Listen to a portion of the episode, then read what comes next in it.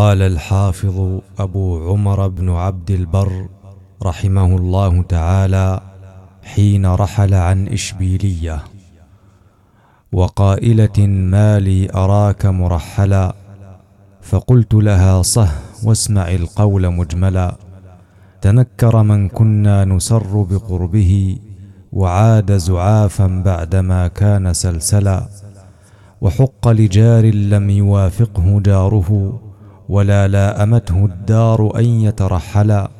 بليت بحمص والمقام ببلدة طويلا لعمري مخلق يورث البلا. إذا هان حر عند قوم أتاهم ولم ين عنهم كان أعمى وأجهلا.